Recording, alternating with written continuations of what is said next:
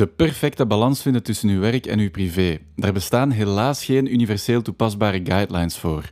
Heel wat mensen, en dus ook jonge ondernemers, sukkelen er nog vaak mee, met als gevolg een impact op hun mentale welzijn. En dan was er plots de coronacrisis. Voor velen was dat nog meer nagelbijten, maar voor anderen was het dan weer een bijna gelukzalige periode om de nodige inzichten te verwerven. Ook over het zoeken naar die feilloze work-life balance. Hey, hallo en welkom bij In the Lift, de podcast van Focus en Smart Media Agency, waarin ik jonge ondernemers spreek over tal van thema's en waar jij in het beste geval iets van kan opsteken of geïnspireerd door raakt. Deze keer ging ik langs in de cakery van Raf van de Velde, een jonge ondernemer die enkele jaren geleden zijn eigen zaak startte. En hij vertelde me hoe de coronacrisis niet enkel zijn horecazaak transformeerde, maar ook hoe het zijn leven veranderde. Ik ben dus Raf, uh, ik ben bakker van opleiding en met dat in mijn achterhoofd uh, ben ik eigenlijk vier jaar geleden Baraf gestart. Het is een uh, koffiebar met een, ik noem het zelf een cakery.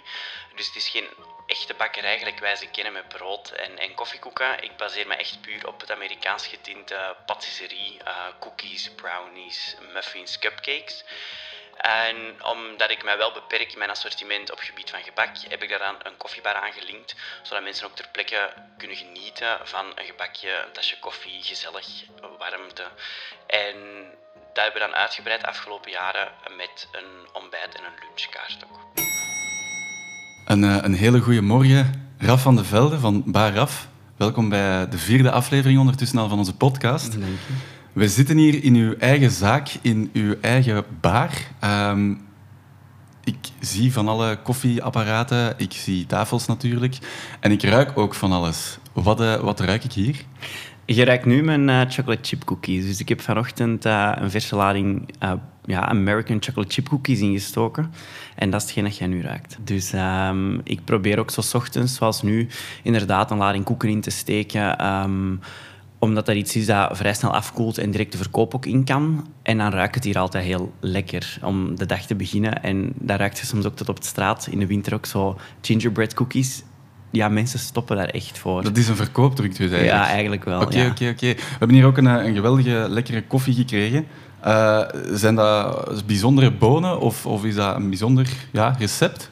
Um, ik laat mij daardoor adviseren door mijn koffieleverancier eigenlijk. Dus ik gebruik de koffiebonen van Normo in Antwerpen. Uh, dus ze hebben zelf een koffiebar, een branderij eraan gelinkt. Omdat ik daar zelf eigenlijk weinig tot geen voorkennis van had. De zaak is echt gestart vanuit mijn bakkerijopleiding eigenlijk. En daarom heb ik mij ja, omringd met toch wel mensen die iets kennen van thee, van koffie. Dus dat is eigenlijk gewoon een espresso blend die ik daarvoor gebruik. Je zei ook net dat je s ochtends vroeg koekjes in de oven steekt. Hoe laat start uw dag dan? Dat varieert van seizoen tot seizoen. Uh, het is nu zomer. Dan um, ga ik vaak ook juli en augustus iets later open. Uh, alles komt ook trager op gang, omdat ze hun dagelijkse flow van kinderen naar school doen en die dingen een beetje missen. Maar mijn hoogseizoen, wintermaanden, um, vertrek ik thuis ja, tussen 6 en 7 en kom ik tussen en dan spreek ik echt wel over de decembermaanden. Kom ik tussen ja, 11 en 1, 2 uur s'nachts thuis. Oké, dat, ja. dat, is pittig. Dus vandaag, om, uh, we zijn dit gesprek begonnen rond 8 uur, dat is voor u bijna uitslapen dan?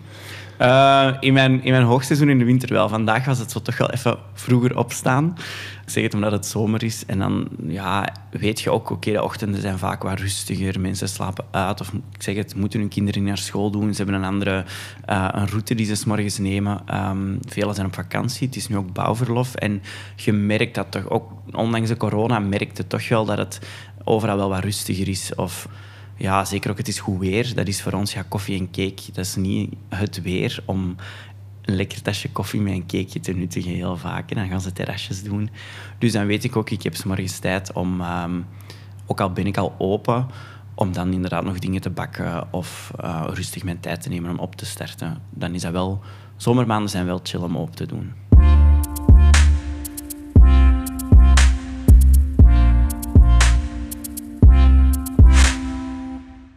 Ik begin normaal altijd met mijn, uh, met mijn gasten te vragen naar wat hun bedrijf of onderneming precies doet. Nu, we zitten hier in een bar. Ik denk dat de meeste mensen wel het concept van een, een bar kennen. Maar wat maakt Bar Raf speciaal?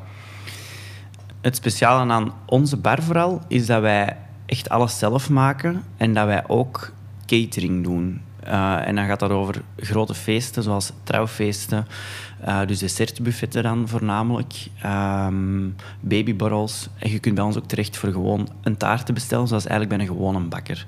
En dat is iets waar, dat, en zeker als je denkt aan een koffiebar uiteraard, is dat iets waar wij ons wel in onderscheiden. Omdat de meeste koffiebars zich echt baseren op ontbijt, lunch zij hebben wel eens iets van cake staan voor in de namiddag, maar dat is niet hun, basis, dat is niet hun pijler. En dat is bij ons wel het geval. Bij ons ligt die eigenlijk net iets anders. Mensen komen echt in de namiddag graag naar ons voor de keuze die ze hier hebben aan gebak en snoepgoed eigenlijk, voor dan bij hun koffie of hun thee te nuttigen. En dat is iets dat, dat wij wel merken, dat dan onze lunch en onze ontbijtkaart, ja, die ligt wat anders, omdat onze focus ook ergens anders ligt. Is het altijd een, een droom van u geweest om zo'n zaak te kunnen openen? Ja, ik heb altijd al um, van op de bakkerijopleiding wel het idee gehad om zelfstandige te worden. Dit had ik nooit toen toch niet in gedachten. Vijftien jaar geleden was een koffiebar een, een, een, gezellig plekje om koffie te drinken met gebak bij. Ook helemaal nog niet zo hip en trendy als nu. Dus ik heb wel de ambities gehad om een zelfstandige zaak te openen. Maar dat was toen meer in het achterhoofd een chocolaterie, een patisserie, zo die dingen. Uh, maar ik ben zeker blij met de keuze die ik nu heb gemaakt. Ik vind, uh, ik vind het fantastisch. Oké. Okay. Uh, ik wil ook misschien even voor de mensen kaderen. We horen af en toe soms een achtergrondgeluid. We zitten natuurlijk in een, in een zaak, dus af en toe springt hier misschien eens een machine of een apparaat aan. Nu, normaal dus heel veel volk hier. Um, maar dan midden of eind maart ineens, bam, lockdown. Alle horecazaken moeten dicht. Dus ook die van u. Dat betekent geen klanten meer, geen hm. inkomen. Hoe was dat voor u op, op zakelijk vlak? Uh, die donderdag zelf, toen dat nieuws kwam, heb ik ja, heel eerlijk heel veel geweend. Dat was echt, uh, ik was ook net twee weken dicht geweest voor vakantie, jaarlijkse vakantie. Je bent eigenlijk net terug twee, drie weken open. Ik wist ook van, oké, mijn, mijn laagseizoen komt er eigenlijk aan. Dus dat zijn dan zo de, de momenten waarop dat je je reserves gaat beginnen opgebruiken die je net hebt opgebouwd van de winter. En ik, ja, ik wist even echt niet waar ik het had. Je zei even gewoon letterlijk radeloos. Je moet dicht doen. Je weet ook niet echt voor hoe lang, want ze zeiden wel twee, drie weken. Maar je wist gewoon, ja, dat gaat geen twee, drie weken duren. En ja, je weet het gewoon even echt letterlijk allemaal niet. Ik zat toen bij ja, een vriendin die hier ook in, in de winkelstraat een winkel heeft. Wij zijn echt letterlijk gaan samenhokken om naar toen het nieuws te luisteren ja, wij waren allemaal zo wat verslagen. Um, je krijgt ook heel veel steunbetuigingen en berichten binnen van vrienden en familie. Super erg. Uh, en, wat ga je nu doen? En je krijgt ook heel veel vragen. Ik heb echt gewoon mijn gsm toen aan de kant gelegd. Ik, ik wist het niet. En dan de dag nadien staat je terug op. Um, zet je van de laatste dag eigenlijk open. En dan voelt je plots de steun die je ook krijgt van je klanten. En dat is uh, heel hartverwarmend. Mensen die echt letterlijk nog langskomen dat ze weten het is de laatste keer voor een aantal weken. Um, je gaat het moeilijk hebben, misschien financieel, mentaal, maakt al niet uit. Wij willen even laten weten, we vinden het super erg, we komen nog even sponsoren. En ja, dan gaat je ook denken van oké, wat nu? Moet ik nu echt een aantal weken gewoon... Ja, je moet dicht doen, maar dat kan toch niet dat er geen inkomen gaat zijn. Um, van de premies was er toen ook nog geen sprake. Dat was allemaal onwetend. En ik doe hier elke zondag brunch. Dat was dus twee dagen nadien. En ik heb die mensen gewoon opgebeld. En ik heb gezegd, overmorgen zou je komen brunchen. Uiteraard gaat dat nu niet meer. Ik zeg maar, als je wilt, steken we dat in een mand en dan komen we dat leveren. En dat vonden die mensen eigenlijk ja, heel fijn dat we dat voorstelden. En dan konden ze toch met de mensen die ze afgesproken thuis brunchen, want de bubbels waren ook nog niet echt sprake van. Je mocht nog samenkomen, de winkels waren ook nog open toen. En daar hebben we dan voorzien en hebben we eigenlijk heel de zaterdag op 24 uur even gewoon gebrainstormd. Ik en mijn personeel van hoe gaan we dat doen? Wat verpakking hebben we hier? Hoe kunnen we alles verpakken? Hoe gaan we het meegeven? Alle hens even aan dek om op, op een heel korte periode zo creatief mogelijk met de dingen die je in huis hebt, die mand te voorzien dan hebben we daar ineens eigenlijk gewoon echt een formule van proberen te maken. Even opgeschreven, wat zit er in, onze, in ons buffet? Want wij normaal hebben wij echt een buffet à volonté. Maar hoe gaan we dat vertalen in gewoon een mand? Wat geven we mee, wat geven we niet mee? Wat kunnen we verpakken, wat niet? En zo zijn die manden eigenlijk ontstaan. Daar hebben we dan ook uiteraard foto's van genomen. En dan zijn we die vanaf die zondag, die eerste zondag, beginnen promoten. En het weekend nadien hadden we al tussen de 80 en 100 bestellingen. Oké. Ja. Dus het was een succes, het sloeg aan. Ja, het sloeg echt aan. Die eerste weken, ik durf zelfs zeggen, ja, de eerste anderhalve maand, is ook de, de support your locals, um, de hashtag en ook gewoon Het, het fenomeen op zich was ontzettend aanwezig. Mensen zijn heel snel overgeschakeld naar oké, die mensen hebben ons echt nodig. Um, we kunnen voor de rest nergens eten of drinken, dus we gaan zo'n dingen dan maar bestellen. Ook omdat je, um, zeker die eerste weken, waren wij een van de weinigen die iets van eten of maaltijden thuis brachten of waar je het kon gaan afhalen.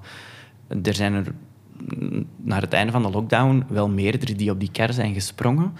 Maar ik durf wel zeggen dat wij zeker in deze regio een van de weinigen waren die vanaf het eerste weekend, vanaf die eerste twee, drie dagen, dat al communiceerden. Je kunt bij ons iets bestellen om te eten, om te brunchen. En ja, dan slaagt dat onmiddellijk aan, uiteraard. Hoe heb jij de, de maatregelen van de overheid, hoe heb jij dat ervaren? Um, ik heb die uiteraard positief ervaren omdat wij zijn geen groot bedrijf. Nu, die maatregelen, dat bedrag dat je krijgt, is voor iedereen hetzelfde.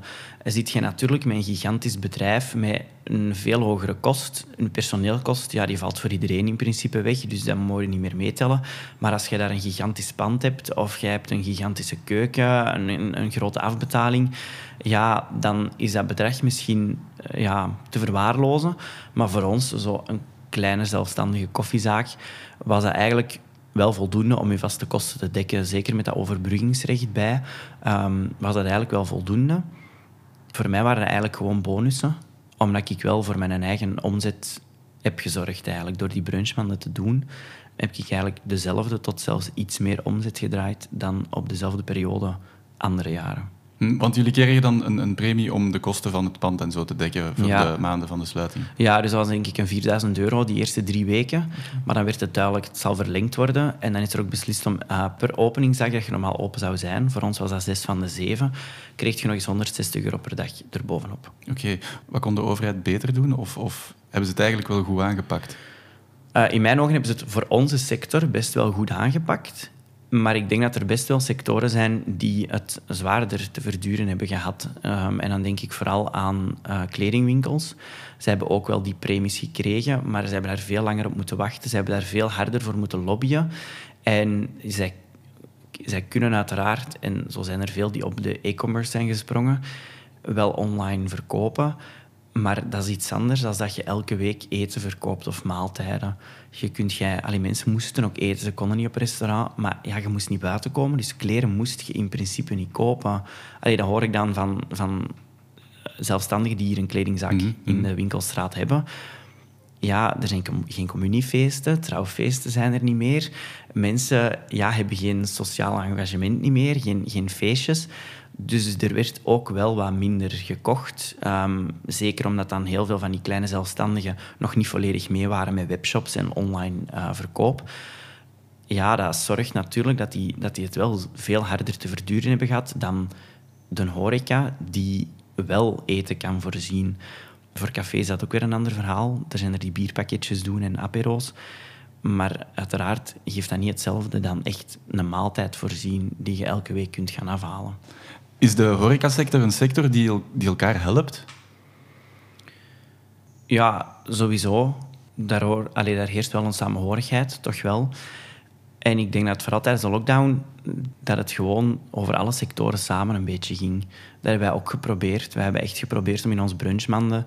Um, hebben wij bijvoorbeeld met Vaderdag hebben wij dan als extra bijvoorbeeld um, bierpakketten van een café hier in Lier bijgestoken. Allee, dat was gewoon extra als optie dat ze voor 15 of 20 euro voor hun papa dan een biermand als cadeau erbij bovenop konden bestellen. Bij moederdag waren dat juweeltjes of kettingen van een winkel, winkelier hier uit de buurt ook. Bloemen van een bloemist die ook moest sluiten, konden gewoon erbij laten leveren. Dus zo proberen wij echt om zoveel mogelijk sectoren mee in onze ontbijtmanden en eigenlijk in onze levenronde te steken. Dat je gewoon één keer moest rondrijden. En ik heb dat ook in andere plekken. Um, in Mechelen bijvoorbeeld is, zijn er ook zo'n aantal um, zelfstandigen die de koppen bij elkaar hebben gestoken om zo een, ja, een Homebox of zo, dat was niet de juiste naam, maar om zoiets in elkaar te steken. Dat je eigenlijk gewoon allemaal leuke dingen om de lockdown door te komen geleverd krijgt thuis. Als ik het zo hoor, dan hebben jullie elkaar dus als lokale handelaars echt super hard gesteund. Er is ook die, die hashtag Support Your Locals, die dan ja, gigantisch viraal is gegaan daarna. Zijn er nog gelijkaardige eh, initiatieven als die hashtag? Ja, de, het hele gegeven van lokaal kopen eigenlijk is al wel even aan de gang. Uh, een paar jaren zou ik durven zeggen er heerst wel uh, een grote vraag naar inderdaad de zelfstandigen. Um, van je moet lokaal kopen. Unizo heeft daar ook zo'n heel campagne over winkel hier um, over opgestart. En ze hebben, ze hebben dat wel heel goed gedaan door eigenlijk een paar grote um, gekende zelfstandige zaken die al jaren bestaan in verschillende steden ineens failliet te laten verklaren uit het niks, waar heel veel mensen geschokt door waren. En ik heb dat ook hier gemerkt in de bar, dat er uh, wel over gesproken werd, uiteraard. Dat bleek dan allemaal niet waar te zijn. Maar het heeft effectief toen wel geholpen om de mensen zo even bewust te laten maken, te worden van... Oei, ja, nu zijn die er niet meer. Allee, hoe kan dat? Ja, dat ligt gewoon aan de consument zelf. En ja, nu hebben we dat teruggezien met dan de lockdown. En ik ben wel blij dat het uh, effectief nu echt wel is doorgedrongen. Die campagnes die al jaren aan de gang zijn, dat is dan zo heel effen. Dan verdwijnt dat weer. Natuurlijk, dat zijpelt stelselmatig wel binnen. Maar ja, hetgeen dat we nu hebben meegemaakt de afgelopen maanden, ja, ik denk dat we nooit zoiets groot nog gaan meemaken. Allee, dat hopen we toch. En dat was wel effectief een hele goeie om de mensen heel bewust van het lokaal winkelen te maken. En je hebt de gevolgen dan ook wel effectief gemerkt? Ja, zeker.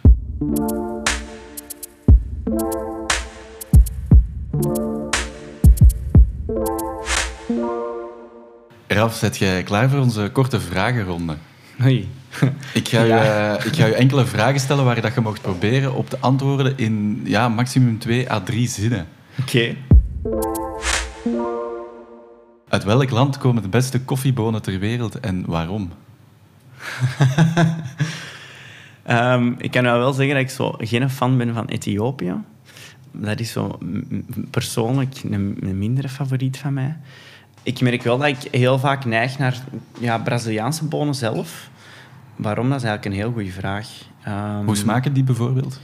Ja, dat hangt er heel hard vanaf ook um, hoe dat die gebrand worden en wie dat die brandt of hoe dat die, um, waar dat die, op welke hoogte dat die groeien of, of waar juist. Hoe hebt jij ze het liefst dan? Mijn koffiebonen gebrand. Ja? Uh, niet te donker. Um, klein beetje bitter. Een licht zure nasmaak. Welke versiering zult jij nooit op een cake zetten? Goeie vraag. Ik heb al veel dingen op cake moeten zetten. Wat is bijvoorbeeld de vreemdste aanvraag die je al hebt gehad? Um, ik weet niet of dat echt een vreemde was, maar ik vond het wel een hele leuke. Dat was een borstencake. Oké. Ja, die staat op mijn Instagram. Oké. Was, ik vond hem ook super goed gelukt. Dat was een vrouw en die kwam, ja, haar broer, haar man, een vriend, ik weet niet wie, werd 35 en die zei: Ik wil een cake in de vorm van borsten. En ik, ja, je, je staat dan zo even perplex. Maar dat is goed gelukt. En, en hoe gaat dat dan in zijn werk? Is dat dan, heb je dan een afbeelding in je keuken hangen van een paar borsten? En... Uh, ik ga dat vooral eerst googlen en pinteresten, of dat er al bestaat. Um, vooral op cakegebied dan. Um, en dan probeer ik te zien van, oké, we hebben die dat gedaan. Um, hoe ziet een echte borst eruit? Als in, ja, hoe, hoe ga je dat omzetten naar cake? Dus je gaat dat dan zo wat vergelijken. De cake die je als voorbeeld vindt. En dan probeer je er zo zelf iets van te maken. Oké, cool, ja. Oké, ik, uh, ik kan me er iets bij voorstellen, denk ik. Je bent ook wedstrijd Latin-danser. Klopt. Is er een bepaalde wedstrijd of een soort EK of WK uh, dat je heel graag zou winnen? Mm, gewoon het, het Belgisch kampioenschap op zich, dat is jaarlijks. Daar kijken we echt wel naar uit. Uh, dus in de loop van het jaar zijn er wedstrijden. Daar uh, moet je er x aantal van meedoen om je kwalificatie voor het Belgisch kampioenschap te halen. En het Belgisch kampioenschap dat is echt ja, dat is de wedstrijd van het jaar. Hè. Dat is uh, de laatste van het seizoen. Daar doen meestal de meeste koppels ook aan mee. Uh, in de loop van het jaar kan dat wel eens variëren. Dus dat is echt de grootste wedstrijd. En om daar dan hoog in te scoren of te winnen, ja, dat is fantastisch. Heb je ooit al eens gewonnen? Ja, Oké. Eh, vorig jaar waren we vice-kampioen, dus waren we tweede van de acht. Om het zo te zeggen, tweede beste van België eigenlijk. Hè.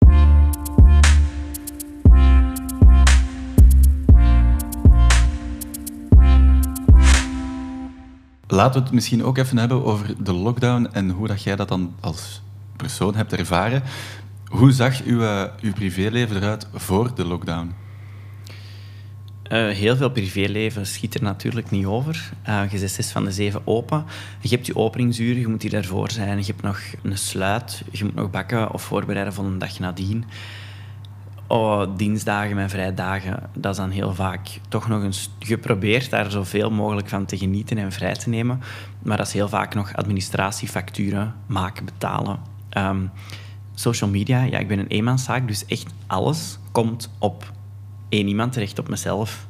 En je moet dus alles voorzien. En dat was ja, heel druk.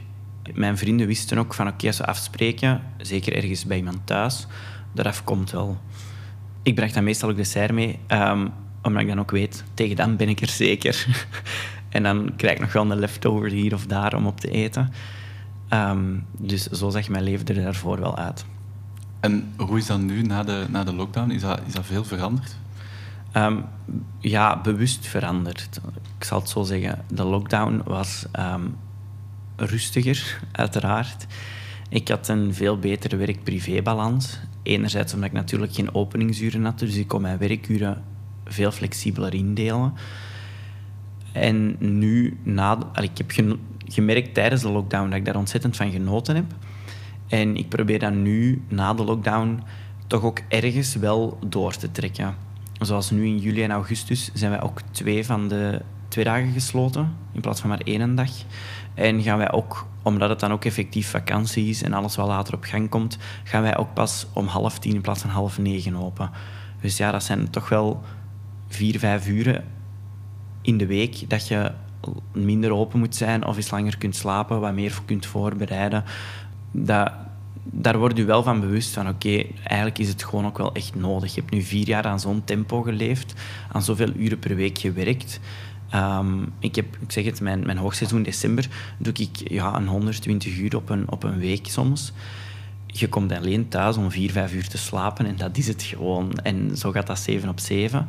Nu, dat is maar een maandje in het jaar. Um, maar die lockdown heeft mij wel bewust gemaakt van oké, er moet echt wel iets gaan veranderen. Waarom, waarom merkte je dat dan? Uh, is het dan mentaal of fysiek dat je beseft van hier moet iets veranderen? Of? Beide, maar vooral mentaal. Um, je voelt veel rustiger. Ik had ook meer tijd om, um, los van het feit dat ik dan zoveel werk heb gehad aan de brunchman zelf, heb ik ook meer tijd gehad om andere zaken, administratie, ideeën uit te werken die echt al jaren op een to-do-stapel liggen, maar totaal geen prioriteit kennen, maar waarvan je wel denkt, ja, ik wil me daar toch eens aanzetten. Daar heb je nu tijd voor. En ik heb effectief een, een heel stuk van mijn bureau gewoon weggewerkt gekregen. En dat is nu nog altijd zo, door inderdaad je openingsuren wat aan te passen, twee dagen in de week vrij te nemen. Um, krijg je meer gedaan gewoon. Dat is ook zo. Je moet niet hier zijn, dus je kunt je tijd ergens anders besteden. Is dat iets waar dat je zelf achter gekomen bent? Of hebben sommige mensen nu ook misschien gewoon gewezen op het feit van je ziet er echt zo moe uit, uh, verandert Ja, sowieso. Maar dat wilde op dit moment zelf niet zien. Hè. Je zit zo hard in, in die opstart, in je eerste jaren, in um, aflossingen, in omzet proberen te draaien, in, in ja, u constant bijsturen voor uw klanten, voor uzelf, um, een workflow zoeken vrienden zeggen dat wel of proberen dat subtiel aan te kaarten. Maar het is vooral nu dat dat er wel effectief uitkomt. Um, ik ben ook al vier jaar open, dus mijn workflow is ook beter. Het ging al qua tijdsindeling wel beter dan de eerste twee jaar. Maar dat er nu effectief vrienden zeggen van... Ja, Raf, we hebben op een gegeven moment gedacht... Ja, die gaat eens dood neervallen. Dat gaat niet lang niet meer duren. Um, dan denkt ze van, ja, oké, ze hebben dat inderdaad wel proberen naar mijn hoofd te praten, dat, het, um, dat ik misschien toch wat moest minderen, maar je, je wilt dat op dit moment niet zien. En dat ziet je nu wel ook door klanten die het zeggen. Maar je ziet er kei relaxed uit en je, je ziet er goed uit en zo'n kleurke.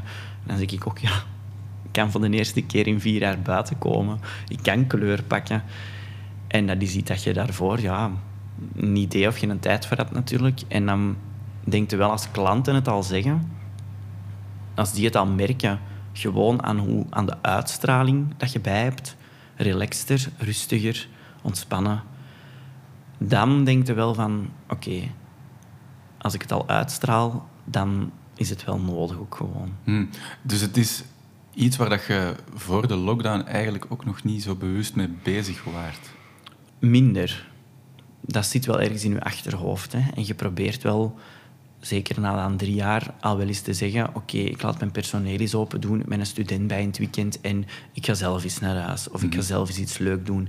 Die eerste jaren, ja, durfde dat niet, kunde dat niet krijg ook om de vijf minuten telefoon met nog vragen. Maar nu weet ik ook gewoon, oké, mijn personeel, mijn studenten zijn allemaal goed opgeleid. Die kennen alles, die kunnen alles. Mijn klanten kunnen eigenlijk naar de bar komen zonder dat ze daar iets van hinder aan ondervinden. En dan kun je ook veel geruster alles achterlaten. Hmm. En na drie jaar is het gewoon veel makkelijker om je personeel of je studenten te laten opendoen of af te sluiten. En kun je dus zelf ook sneller zeggen, ik, ik ben weg. Dat kan ook, ook veel vlotter dan vroeger. Vroeger bleef ik hier veel sneller hangen. Zo, ja, iets onbewust in jezelf dat, dat effectief zei van hm, nog niet vertrek eraf. En zo, of gaat dat nog doen, of probeer dat nog te doen. Ja, je, je kunt, ja, dat is je een baby dat je een beetje achterlaat eigenlijk. Hè. En nu, na, na drie, vier jaar, heb ik daar veel minder last van. En ik zeg het, dat is zo... Ja, je personeel komt dan om 1, 2 uur bijvoorbeeld en dan begin al op je klok te kijken. Is bijna zover, zijn ze er al. Om ja, om dat gewoon over te geven en te weten van oké, nu ben ik weg. Dag. Mm -hmm. Nu, na die lockdown, uh, nu is uw work-life balance veel beter. Uh, het is één ding om te beseffen en erachter te komen, denk ik, dat, dat er iets moet veranderen. Maar het is nog een, een tweede zaak om dat effectief te doen lukken. Hoe heb jij die goede work-life balance, hoe, zet je, hoe heb je die gevonden? Eerst en vooral heb ik gewoon ook veel geluk dat het dus nu effectief mijn laagseizoen is. Dus dat ik het dat het ook wel makkelijker is om te zeggen, ik ga wat later open. Ehm, ik doe twee dagen in de week dicht in plaats van één dag. Dus ik ben eerlijk gezegd wel een beetje bang voor wat dat de winterperiode nog gaat brengen. Anderzijds doet het mentaal ook heel veel om gewoon te beseffen van... Misschien moet ik inderdaad nog iets meer of iets sneller een student of mijn personeel inschakelen om dan zelf eens wat meer thuis te zijn. En een derde aspect wat ik nu probeer te doen, is om ook te zeggen, oké, ik hou één of twee, meestal één avond in de week, echt voor mezelf. Dan plan ik niks in. Dus heb ik elke avond iets te doen. Um, een hobby, afspreken met vrienden, um, zelf eens naar het theater gaan, het maakt niet uit wat. Eén avond plan ik niks. En dan mag dat zijn om in de zetel te hangen, om eventueel nog hier door te bakken en, en dingen voor te bereiden.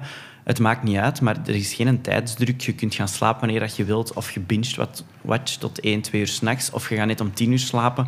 Het maakt eigenlijk niet uit. Dat is een avond, niks moet, alles mag. En dat geeft ook heel veel rust in je week, vind ik. Dat, dat is iets dat ik daarvoor ook niet kende. Omdat ik inderdaad ook lang werk, veel werk. Ik heb dan ook wel wat hobby's. Ja, en je gaat ook eens uit eten of eens afspreken met vrienden op café. Dan is je week heel snel gevuld. Hm, hoe is dat om dan zo plots één dag in de week vrij te hebben voor jezelf? Dat is zalig. Maar ja, echt... Ja, zo is het echt weekend hebben. Hè. Echt zo twee dagen. Dat is zoiets... Ja, ik, ik heb dat nooit gekend eigenlijk. Hè. En dat is een hele verademing. Ja, echt wel.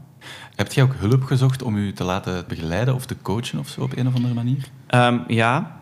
Uh, ik ben nu bezig met ja, een coach eigenlijk. Om vooral ook mijn, mijn persoonlijkheidsprofiel in kaart te brengen. En om ook te kijken van, uit die, vanuit die bewustwording, vanuit die lockdown, er moet echt wel iets gaan veranderen. Ik wil enerzijds wel groeien met mijn zaak, maar anderzijds wil ik ook wel niet meer aan een tempo leven dat ik nu leef. En niet meer de uren kloppen die ik nu doe. En om eigenlijk vanuit dat oogpunt heb ik een coach gezocht om te zien van oké, hoe kan ik mijn zaak en mezelf samen beter doen groeien. Um, wat zijn inderdaad mijn waarden en mijn normen? Wat vind ik belangrijk? Um, waar struggle ik mee? En hoe kan ik dat eigenlijk oplossen? Ja. Wat doet die, die coach dan precies met u? Die gaat vooral eigenlijk zoeken naar ja, inderdaad, wat zijn uw, uw waarden, uw normen? Wat was uw, uw kernprobleem eigenlijk? Waar struggelde mee? En dan gaat hij dat vertalen naar eigenlijk uw, uw zaak dat is geen business, coach ook niet. Dus dat is echt gewoon een, personal coach. Um, dat heeft ook duidelijk gemaakt van ik ben geen business coach. Maar het gaat eigenlijk echt vanuit, vanuit u persoonlijk even kijken van wie zijt je, waarvoor staat je, hoe verdeelt je energie over wat, wat zijn uw kwaliteiten, wat zijn uw werkpunten. Ehm, vanuit dat persoonlijkheidsprofiel dan ook voornamelijk. En, en hoe kun je van daaruit dat allemaal gaan weten, dus eigenlijk echt gewoon bewustwording van jezelf, om dat dan te vertalen naar ja, beslissingen nemen, ehm, gewoon bewustwording van oké, ik heb het hier even moeilijk mee, hoe komt dat? En zo kun je eigenlijk alles um, een beetje gaan kanaliseren en, en een beetje weten uh, om eigenlijk veel betere en doelgerichtere beslissingen op te nemen. Hm. Nu, je spreekt over een persoonlijkheidsprofiel. Hoe, hoe wordt dat dan opgesteld? Is dat aan de hand van Wordt dat, na, oh, allee, wordt dat geschreven na een gesprek? Of, of nee, heb je een was, test moeten uh, afleggen? Dat was ook of? allemaal in corona, dus um, alles gebeurde van op afstand. Maar dat is inderdaad gewoon een, een test die je moet afleggen. En aan de hand van die test krijg je een heel ja, 40, 45 pagina's met grafieken, uh, kenmerken, uh, eigenschappen, um, hoe communiceren met uw tegenpolen, met uzelf. Zo van die dingen, dat komt er allemaal eigenlijk in voor. Die, die persoonlijkheidstest, wat is daar dan bij u persoonlijk allemaal uitgekomen? Voor mij niks nieuw eigenlijk.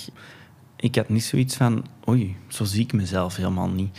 Uh, ook als ik het zo voorleg dan aan vrienden of familie soms, ik heb dat bij bepaalde mensen toch wel wat afgetoetst, die zeiden ook van, dat zeg jij, dat klopt wel in grote lijnen. Het was vooral ook heel goed om dat wel eens op papier te zien. En om effectief ook te weten van, oké, het feit dat ik met bepaalde realisaties of, of de praktische omzet van ideeën en mijn creatief brein, daar struggle ik soms effectief mee. Dat kwam daar ook uit natuurlijk. En het was wel gewoon fijn om dat effectief op papier te zien staan, om ook dan effectief te zien van, oké, dat, dat, klopt, dus dat zit niet echt in mij, ook niet vanuit mijn natuur, uh, omdat dat op verschillende niveaus gemeten wordt, al die eigenschappen. Ik, ik bezit dat niet echt, al dat praktische realiseren. Hoe kan ik dat oplossen, inderdaad? Of moet ik dan misschien een beslissing nemen om daar iemand anders bij te zoeken die dat wel kan? En die dat kan omzetten in iets praktisch. En zo heb ik al beslissing genomen dat ik weet van oké, okay, deze kost mij echt best wel wat geld. Maar het is wel gewoon ook nodig om mijn doel te bereiken. Okay. En dat, dat, dan neemt je inderdaad veel geruster en zonder te piekeren die beslissingen. Oké, okay. en, en die, uh, dat hele profiel, is dat dan op basis van wie dat jij zijt als persoon of op basis van wie dat jij zijt als, als baas of als Nee, dat gaat echt... Nee, dat, dat is echt hoe dat je zij als persoon. En dan kun je dat wel gaan vertalen naar hoe zijt je dan inderdaad in communicatie. Wat zijn je communicatieskills? Um, hoe vertaalt dat zich inderdaad naar conflicten? En inderdaad bewustwording worden van de ander en van jezelf. En zo kun je inderdaad wel je, je profiel als baas eigenlijk ja, gaan bijsturen of, of veel bewuster van worden van hoe dat je dingen gaat doen natuurlijk. Hmm, want het is uiteindelijk wel in functie van uw, uw werkleven dat je dit... Ja, toch wel. Ja. Ja. ja, maar ik wel heel hard voelde van er moet effectief iets gaan veranderen. En ik wil een aantal beslissingen nemen. En ik heb een vriendin die dat ook gedaan heeft en die daar zo enthousiast over was, dat ik dacht van oké, ik ga gewoon... Doe het gewoon. Doe het.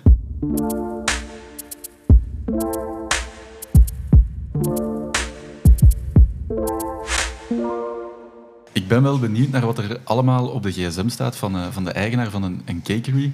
Je mocht die erbij nemen en uh, ik zou graag te weten komen welke apps uw leven als, als ondernemer, als eigenaar van een zaak, uh, iets ja, eenvoudiger maken. Ja, eerst en vooral heb ik eigenlijk, en ben ik zelf echt wel trots op, omdat ik zelf niet zo'n ordelijke ben. Mijn tabbladen met gsm zijn echt gesorteerd als in vrije tijd, reizen, randoms en dan echt gewoon ook een tabblad met zakelijk. Oké. Okay. Ja, ben ik super trots op. Ja, ja, maar cool. Dat is denk ik ook de eerste gast die dat zo uh, ordelijk heeft opgesteld. Ja, ik kan niet zo goed tegen... Um, zo van, je kunt mapjes maken ook, uiteraard. Hè. Ja. Maar ja, ik weet dat niet. Zo'n mapjes, dat is niks voor mij. Je moet dan veel te veel doorklikken en dan weet je niet meer in welke mapje dat je hebt gestoken. Dus ik heb dat gewoon op de hand van tabbladen gedaan. Dus ik heb er zo vier. Ik heb eentje van reizen en daar zitten dan buitenlandse reisapps in. Of ehm, ja, de NMBS en de Lijn-app staan daar ook in. En ik heb er dan eentje voor de zaak. Is er En- daar ene die er meteen uitspringt? Waar dat je echt niet zonder kunt? Dat zal voornamelijk... Nu ben ik zo even... Ah ja, de Google Keep. Google Keep, oké. Ja, Google dat, dat Keep. ken ik zelfs niet. En Dat is eh, een app en daar kun je lijstjes in maken. Ehm, dus dat zijn eigenlijk allemaal verschillende lijstjes. Je kunt die een naam geven, je kunt die delen met mensen en dan kun je daar... Ja, dat zijn eigenlijk to-do-lijstjes of dingen die je niet mocht vergeten. Je kunt er vinkjes voor zetten en dan kun je die afvinken, worden die doorstreept en onderaan de lijst gezet.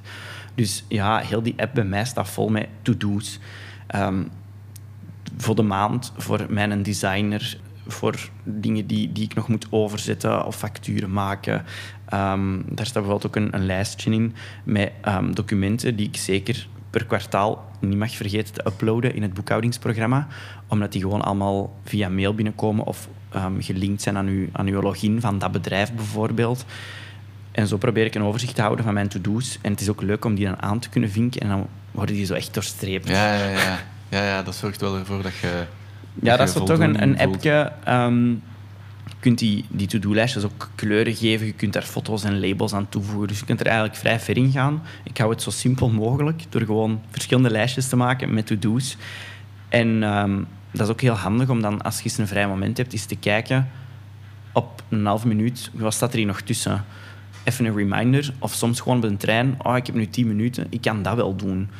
En zo werk ik toch wel iets productiever Oké. die Google Keep. Cool. Is er, eh, is er nog een andere? Ja, Lightroom, hè.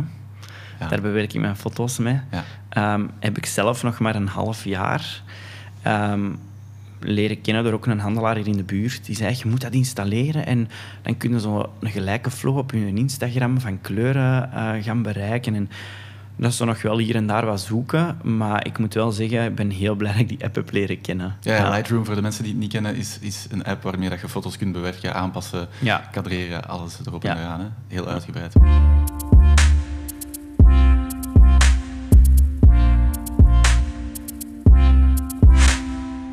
Je hebt eh, tijdens de lockdown veel aan, aan zelfreflectie gedaan, denk ik dan. Hoe belangrijk is dat om als zelfstandige aan zelfreflectie te doen? Nu zou ik zeggen heel belangrijk. Had me dat een half jaar of een jaar geleden gevraagd, dan zou ik denken, ja, dat is uiteraard belangrijk. Maar ik ben me daar nu echt ook veel bewuster van geworden. En dat is heel belangrijk voor uzelf, maar ook voor, u, voor uw zaak. Je, je bent daar inderdaad onbewust wel constant mee bezig. Maar door daar bewust mee om te gaan, gaan er ook effectief dingen kunnen veranderen. Mentaal, zakelijk, privé, en dat maakt niet uit op welk niveau. Eh, Maar die, die, echt, die letterlijke bewustwording van dat onbewuste naar dat bewuste komen, dat is heel belangrijk om ook daar iets mee te kunnen doen, vooral. Hm. Is het voor een, eh, voor een zelfstandige, denk je, moeilijker om, eh, om een goede work-life balance te, te creëren dan voor een niet-zelfstandige? Ik denk dat voor een niet-zelfstandige dat het daar heel belangrijk is, eh, of een grote factor, eh, beter gezegd, wat voor job dat je doet. Ehm, ik heb ook vrienden die niet zelfstandig zijn, maar die ook wel in een weekend moeten gaan werken of om zes uur de deur uit, want er moet daar eh, voor een of andere opdracht of eh, een heropening van een winkel, van een filiaal in Wallonië naartoe gereden worden en dan s'avonds om 11, 12 pas thuiskomen en s'morgens om zes uur weer de deur uit. Ja, dat is ook een andere flow, want dat zal dan ook wel eens een week rustiger zijn. Maar als zelfstandige eh, denk je dat dat moeilijker is tussen haakjes, vooral omdat je nooit gedaan hebt met werken eigenlijk. Ehm, je moet echt leren en heel bewust worden van, ik ben nu niet aan het werk. Ik ben bijvoorbeeld op een familiefeest of ik ga nu eens in de zetel hangen en tv kijken. De eerste twee jaar, ik deed dat wel heel soms, hè. zo is Netflixen. Maar een gigantisch schuldgevoel. Want in je hoofd zit je tv aan het kijken met op de achtergrond zo'n stemmetje. Je kunt ook dat doen, hè, Raf. Of je kunt ook dat nog gaan doen. En dat ligt er ook nog te wachten. En je moet die mail nog beantwoorden. En dat is eigenlijk niet ontspannend. Je probeert dat wel, maar je voelt dat daar zo ergens iets hangt van werk, werk, werk, werk. En dat is iets dat je moet leren, vind ik. Ehm, en nu, na een aantal jaren, gaat dat ook makkelijker uh, en vlotter. Voel ik mij ook minder schuldig. Maar ja, het werk is nooit gedaan. Hè. Hm. Maar is het dan zo dat je nu wekelijks bijna een, een zelfreflectiemoment hebt? Of... Goh, dat zou ik niet echt zeggen. Uh, vooral ook omdat ik nu door de lockdown en, en zo die zelfreflectie een beetje van waar wil ik nu eigenlijk naartoe met mijn zaak ook? Waar, wat, wat wil ik zelf? Hoe voel ik mij momenteel? Um, heb ik eigenlijk voor de komende twee jaar een soort van in grote lijnen een plan uitgedacht. Um, bestaande uit nieuwe dingen, maar vooral eigenlijk um, ideeën of elementen die er al lang spelen in mijn hoofd op papier, maar die nooit gerealiseerd werden. Hm. En ik heb daar nu de komende twee jaar eigenlijk een soort van um, ja, tijdschema van gemaakt. Van oké, dan gaan we dat doen, dan gaan we dat doen. We gaan ons dan daarop focussen. En um, dat zorgt er gewoon voor dat, dat ik inderdaad nu nog altijd mij vrij comfortabel en heel rustig voel, um, zowel persoonlijk als zakelijk. En dat zo een wekelijkse zelfreflectie niet per se echt nodig is. Oké, helder.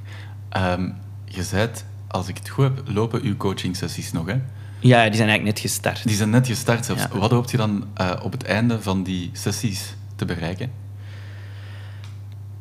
Ik hoop vooral te weten te komen of ik de beslissingen die ik gepland heb te maken, de beslissingen die ik de afgelopen weken of maanden gemaakt heb, of dat die effectief eigenlijk goed gemaakt zijn, om het zo te zeggen. Of dat die vanuit mij persoonlijk effectief... Ja, dat die beslissingen goed genomen zijn, ehm, dat ik de juiste weg aan het ingaan ben met mijn zaak, dat ik die beslissingen die ik wil maken, dat die mij ook privé iets meer gaan gunnen. Dat voornamelijk. En wat als je dat niet te weten komt? Of wat als dat blijkt niet zo te zijn? Ik ben er vrij zeker van dat dat wel gaat komen. En dat voelde gewoon nu ook al. Ja. Oké. Hoe hoopt jij nog te groeien als, uh, als ondernemer? Wel, dat hangt een beetje samen met, die, met dat tweejarig plan. Um, je bedoelt echt zakelijk of als, als privé, als persoon, echt als ondernemer? Uh, je kunt het uh, in beide gevallen invullen, denk ik. Wel, ik heb um, als, als echt ondernemer heb ik ook heel hard gemerkt dat ik heel graag onderneem. En om het misschien een beetje gek of zo lelijk te bazen spelen. Hoewel ik eigenlijk daar straks gezegd heb van, dat wil ik zo niet altijd echt zijn. Maar zo, dat vind ik wel tof. Maar zo effectief, ja, zo al de rest dat erbij komt, zo je zaak open doen en, en openingsuren en zo die dingen dat zijn zo extra's nu, na al die jaren geworden, waarvan ik voel van oké, dat ligt eigenlijk minder in mijn aard. Ik wil echt ondernemen en creatief zijn en zo die aspecten wat meer gaan uitspelen. En ik heb dat tweejarig plan, om het zo te zeggen. Ehm, daar zitten inderdaad wel elementen bij die daar hopelijk gaan toe bijdragen. Dus um, ik zou heel graag nog een vernoot zoeken zodat ik het eigenlijk ook allemaal niet meer alleen moet dragen. Dat je echt dingen uit handen kunt geven. Dat moet dan uiteraard iemand zijn die mij aanvult. Um, dus die wat minder creatief bijvoorbeeld is, maar wat meer praktisch gericht. Dat zijn dan ook weer dingen die zo, die persoonlijkheidstest dat daartoe bijdragen dat je wel echt weet, ik weet wie ik moet zoeken om mijn tegenpool eigenlijk wat te zijn, maar die mij ook perfect gaat aanvullen. En dat zijn zo'n dingen die ik toch wel hoop te realiseren om zowel mij persoonlijk als ook de zaak te kunnen doen groeien. Je hebt samen meer uren, maar ook wat meer vrije tijd. En je kunt je focus beter leggen op de dingen waar je goed in bent. En nu moet je focus op alles leggen. En dat gaat ook over administratie en facturen en het praktische, het realiseren van dingen. Um, uw openingsuren, uw klanten bedienen, uw personeel regelen. Dat, ja, alles komt erbij. Hm. En met twee kun je je focus leggen op wat je goed bent. Om het nog even over die work-life balance te hebben, um, merkt je op de een of andere manier dat onze generatie daar, daar meer open over is in, in communicatie dan pakweg ja, de, de vroegere, oudere generaties? Dat is denk ik wel een, een, een hot topic geworden. Ook omdat wij gewoon aan een hoger tempo leven dan de generaties voor ons. En wij hebben ook inderdaad social en mails en, en de werkvloer, of dat je nu werknemer of werkgever bent, is ook volledig veranderd naar x aantal jaren geleden. Allee, als je vroeger vertrok op je werk, vermoed ik dan, ja, dan bleef je papierwerk daar liggen. Maar nu heb je de mailbox altijd in je broekzak zitten. En als je notificaties aanstaan, naar gelang waarvoor, ja, dan krijg je om zoveel tijd wel eens een pling om te zeggen van hey, hier is iets aan het werk binnengekomen. Dus mensen worden daar dan ook heel vaak aan herinnerd. En als je dan een persoon bent dat je dat niet kunt laten om naar te kijken, ja, dan zit je constant bezig en dan is die een, die balans moeilijker te, te vinden, uiteraard. Dus ik denk dat dat, ongeacht of je werkgever of werknemer zei, ja, dat is een hot topic. Je moet daar moet tussen haakjes iets aan veranderen. Ik denk dat er bewustwording al veel is. En inderdaad, dat zo'n lockdown, dat merk ik ook bij vrienden en familie, dat dat voor de meesten wel eens um, welkom was. Hmm. Hmm. Is werk of, of ja, uw werk in het algemeen, is dat volgens u nog steeds het, uh, het summum van een gelukkig leven? Nee. Dat is een heel groot deel van uw leven, uw werk. Wederom, werkgever, werknemer, dat maakt niet uit. Dus je moet je daar uiteraard wel heel goed in voelen. Maar ik besef ook wel dat er andere aspecten zijn in het leven die voor geluk gaan zorgen, of waardoor dat je echt wel het gevoel hebt dat je, dat je leeft. Als zelfstandige vind ik dat nog iets anders, omdat je inderdaad ook geleefd ook een beetje voor je zaken. Um, dat is iets dat je overal mee naartoe draagt. Dat, heb ik ook, dat is ook zoiets dat ik heb moeten leren, wat trots op wezen, op wat dat je gerealiseerd hebt. Dus dat is een onderdeel, maar dat is niet het summum van, van dat is hier echt alles nu.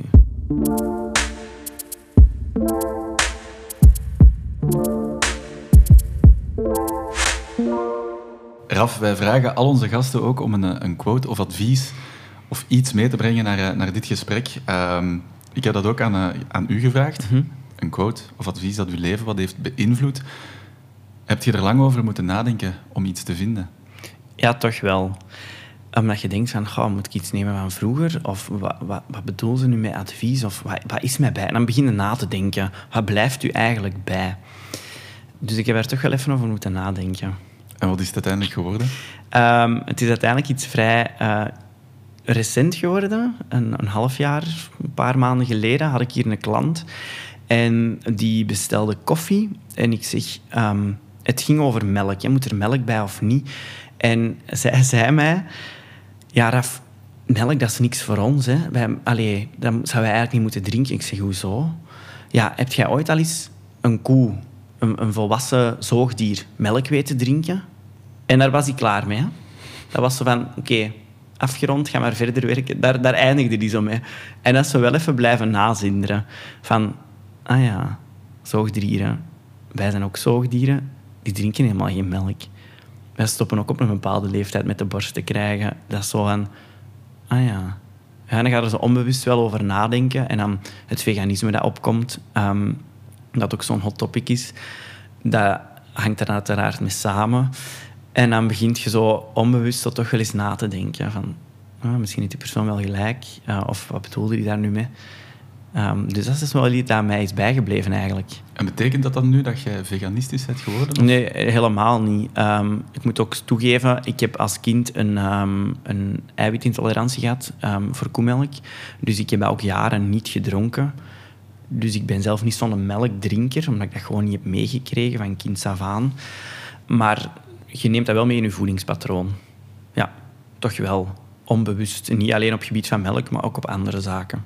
Oké, dus samenvattend, drink geen melk meer. Misschien wat minder. minder melk drinken, oké, duidelijk.